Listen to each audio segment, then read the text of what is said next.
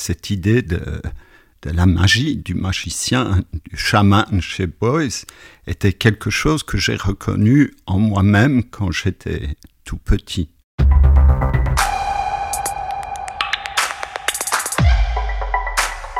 Bienvenue dans L'amour de l'art, le podcast de la galerie Perrotin. Ici, des artistes nous parlent d'autres artistes. Musique, littérature, cinéma, art visuel, théâtre. Il et elle nous partagent de manière très personnelle leur regard sur ces œuvres qui les fascinent. Car l'art appartient à tous, nous en sommes convaincus. Comme l'a si bien écrit Pierre Bourdieu dans L'amour de l'art, la culture n'est pas un privilège de nature, il suffirait que tous possèdent les moyens d'en prendre possession pour qu'elle appartienne à tous. Précurseur du renouveau de la céramique dans l'art contemporain, l'artiste Johan Creten travaille de façon itinérante depuis près de 40 ans, du Mexique à l'Italie, de la Suède à la Belgique. Célèbre pour ses sculptures allégoriques en céramique et en bronze, il poursuit depuis les années 80 ses représentations d'un monde poétique, lyrique, mystérieux. Il a choisi aujourd'hui de nous parler d'un artiste parmi les plus influents et les plus controversés du XXe siècle, Joseph Beuys. Bonne écoute quand on grandit en Belgique, en pleine province, en Flandre, dans une ville qui s'appelle Tirlemont, on est très loin d'Anvers, on est très loin de Bruxelles et on est encore plus loin de Paris. Mais ce qui est formidable dans n'importe quelle ville belge, c'est que l'art et la culture sont à tous les coins de rue. Donc même dans une ville de province belge, les immeubles racontent des histoires, les rues sont remplies de sculptures. Et euh, moi, je sais que euh, chaque jour après l'école, au lieu d'aller euh, jouer au foot, j'allais dans les églises et dans les petits musées qui étaient là-bas. Ma mère donnait des cours d'histoire, mon père aimait les livres, donc l'art était à la maison, mais était à la maison en tant que livre plutôt, ou en tant que musique en tant que radio. Dans la chambre, sous le drap, j'écoutais Rachmaninoff. C'est un peu pathétique, mais euh, c'est quand même la beauté de la Belgique. L'art a toujours été quelque chose qui a fait partie de ma vie parce que c'était une façon de survivre. Moi, en tant que jeune enfant, je portais des vestes de couleur. J'étais petit, pas très costaud. J'aimais pas le sport. Tous les clichés du petit garçon qui écoute la musique classique. Donc je me faisais tabasser à l'école. Et donc la chose, c'est que jusqu'au jour où j'ai compris que je pouvais modeler quelque chose, et quand ce garçon est venu pour me frapper, j'ai dit, regarde ce que j'ai ici dans la main. Si tu me touches, cette nuit, ça viendra dans tes rêves. Et comme par miracle, il s'est arrêté. Et à ce moment-là, dans leurs yeux, je suis devenu un peu un magicien. Et je pense que cette idée de magicien et d'artiste sont très liées. Et finalement, la position d'artiste, quand on a 11 ans, elle est une position très solitaire, mais elle me donnait aussi une force qui était une force qui me permettait de survivre.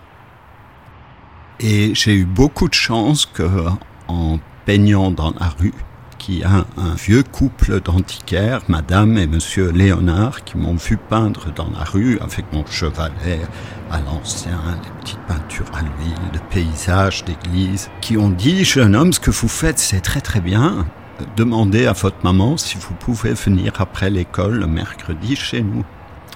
Je suis allé chez eux. Cette maison de 1550 était remplie de la cave au grenier avec des œuvres d'art anciens. Et pendant des années, chaque mercredi, je suis allé chez eux et eux, ils ont reconnu en moi quelqu'un qui aimait l'art, qui était sensible, qui aimait les histoires. Et de l'autre côté, moi, j'ai reconnu en eux quelque chose dont j'avais besoin, c'était cette connaissance, cet amour de l'art, cette compréhension des objets. Et ça a été quelque chose de très important pour moi. J'ai fait mes premières expos dans des cafés quand j'avais 11 ans. Après, Madame et Monsieur Léonard m'ont présenté un médecin. Le médecin avait une grange dans sa maison. Il faisait des expos. J'ai fait des expos. J'ai vendu des choses. Donc, je viens de très très loin, finalement, mais de façon très organique. À chaque fois, faire une expo, vendre quelque chose avec l'argent, mettre la barre plus haute, faire autre chose. Et euh, mes parents m'ont dit, mais oui, tu veux être artiste, mais il te faut un vrai métier avant. Donc pourquoi tu ne deviens pas prof? Et donc j'ai fait deux ans pour être prof d'art plastique dans une école qui était basée sur les principes du Bauhaus. Et ça c'est très important parce que c'est peut-être pendant ces deux ans que j'ai appris le plus de choses. Un tout petit peu plus tard en tant qu'élève, on est allé à la Documenta 7 à Kassel. Je me rappellerai toujours, on était en tente, on campait avec des toutes petites tentes euh, sur un champ à côté de la Documenta. Et là, c'était un énorme choc d'être face à la réalité de ces œuvres. Et c'est là où j'ai vu Beuys lui-même en train de faire une performance. Beuys, pour ceux qui ne le connaissent pas, il a un peu son chapeau de feutre sur la tête qu'il quitte jamais, son chapeau euh, qui est un peu sa marque et sa veste un peu cette veste de pêcheur. C'est un personnage vraiment public et le moment où je le vois pour la première fois, c'est que sur la place de la Documenta, il y a une énorme foule de gens. Et au milieu, il y a une estrade. Et sur l'estrade, il y a des choses qui se passent.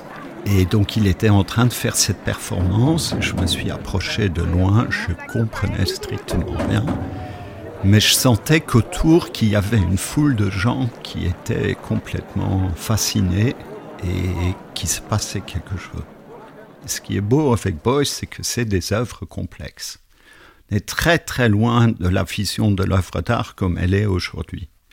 Je pense que quelqu'un comme Boyce, c'est l'idée de la lucidité face au monde, l'idée de la lucidité face à des systèmes. Lui, il est beaucoup sur la communication, sur le dialogue, etc. Il ne faut pas oublier qu'il était très lié aux idées de Steiner, des anthroposophes, ce qui est aussi quelque chose d'intéressant à étudier, après qu'il est professeur, mais qu'en tant que professeur, hein, le conflit qu'il a eu avec son école, c'est qu'il a dit, chez moi, tout le monde peut rentrer. Il n'y a pas de dossier, il n'y a pas de jury, il n'y a pas de... Tout le monde qui veut, il peut rentrer. Ce qui est effectivement une aberration pour beaucoup d'écoles. Il ne faut pas oublier aussi l'utilisation des matériaux, qui est vraiment formidable, parce qu'il va utiliser des matériaux comme le feutre, la graisse, des objets trouvés. Il est très lié évidemment à Duchamp et à l'art des pauvres, hein, mais quand même il libère l'utilisation des matériaux. Là aussi, il a été assez exemplaire.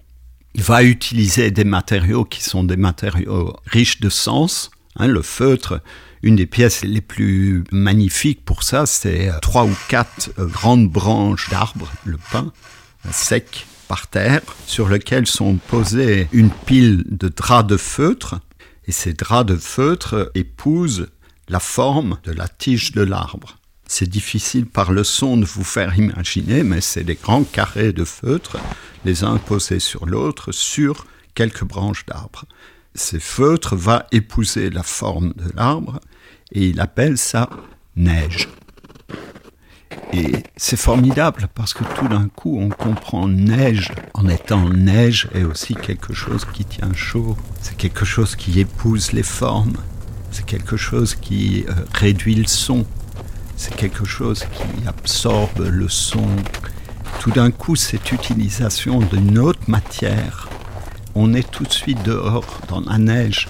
Et ces petits miracles comme ça, quand il utilise des boîtes de conserve d'Allemagne de l'Est et il les met face à des peintures bourgeoises 19e, il utilise d'autres objets pour parler de notre monde, mais de façon tout à fait originale. Boy, c'est une des personnes formateurs dans ma pensée d'artiste. Quand tu es très jeune et tu es face à des personnages comme lui, j'avais vraiment quelqu'un symboliquement avec qui me battre ou discuter ou je sais pas quoi. Aujourd'hui, je le regarde de temps en temps et je dis reste vigilant, reste alerte, te laisse pas avoir, sois indépendant. Dans mes dessins, on peut faire des liens avec Beuys. J'ai publié un livre sur les dessins des années 80. Dans ce livre, on peut effectivement voir des réponses à Boyce. Mais on peut voir que Boyce est quelqu'un qui me trotte dans la tête. Boyce, justement, donne l'exemple. Bah, l'art, c'est autre chose. L'art, c'est pas le soundbite. L'art, c'est pas réduire les choses à une phrase. Moi, effectivement, pour l'expo, j'utilise cette phrase. How to explain sculptures to an influencer. Effectivement, ça rappelle Boyce. Comment expliquer la sculpture à un influenceur? C'est un peu la grosse hantise d'aujourd'hui. C'est le questionnement d'aujourd'hui. Comment est-ce qu'il faut réduire l'art à quelque chose qui part tout de suite hein? On est tous en train de scroller. Il y a six mois, on avait encore le temps de regarder une vidéo de deux minutes Aujourd'hui, les gens n'ont même plus le temps de regarder deux minutes. Même si c'est dix secondes, regarder, c'est trop, trop vite. Donc, est-ce que c'est un truc politique pour nous rendre extrêmement bêtes, pour faire qu'on devient que des larves? Et ça, je pense que Boyce était très important pour dire, s'il faut du temps pour expliquer des choses, il faut du temps. S'il faut du temps pour regarder quelque chose, il faut du temps. S'il faut du temps pour comprendre, pour absorber, moi ça m'a pris 10 ans, 15 ans pour comprendre Boyce. Donc effectivement, on est très loin de notre façon de consommer de l'art. Essayons de ne pas être que dans la consommation. Et moi, je pense que Joseph Boyce, aujourd'hui, est peut-être assez oublié ou inconnu pour beaucoup de jeunes artistes, je pense qu'il ferait bien de retourner à regarder un personnage comme lui. Parce que finalement, l'œuvre est d'une richesse profonde. Le personnage est extrêmement complexe.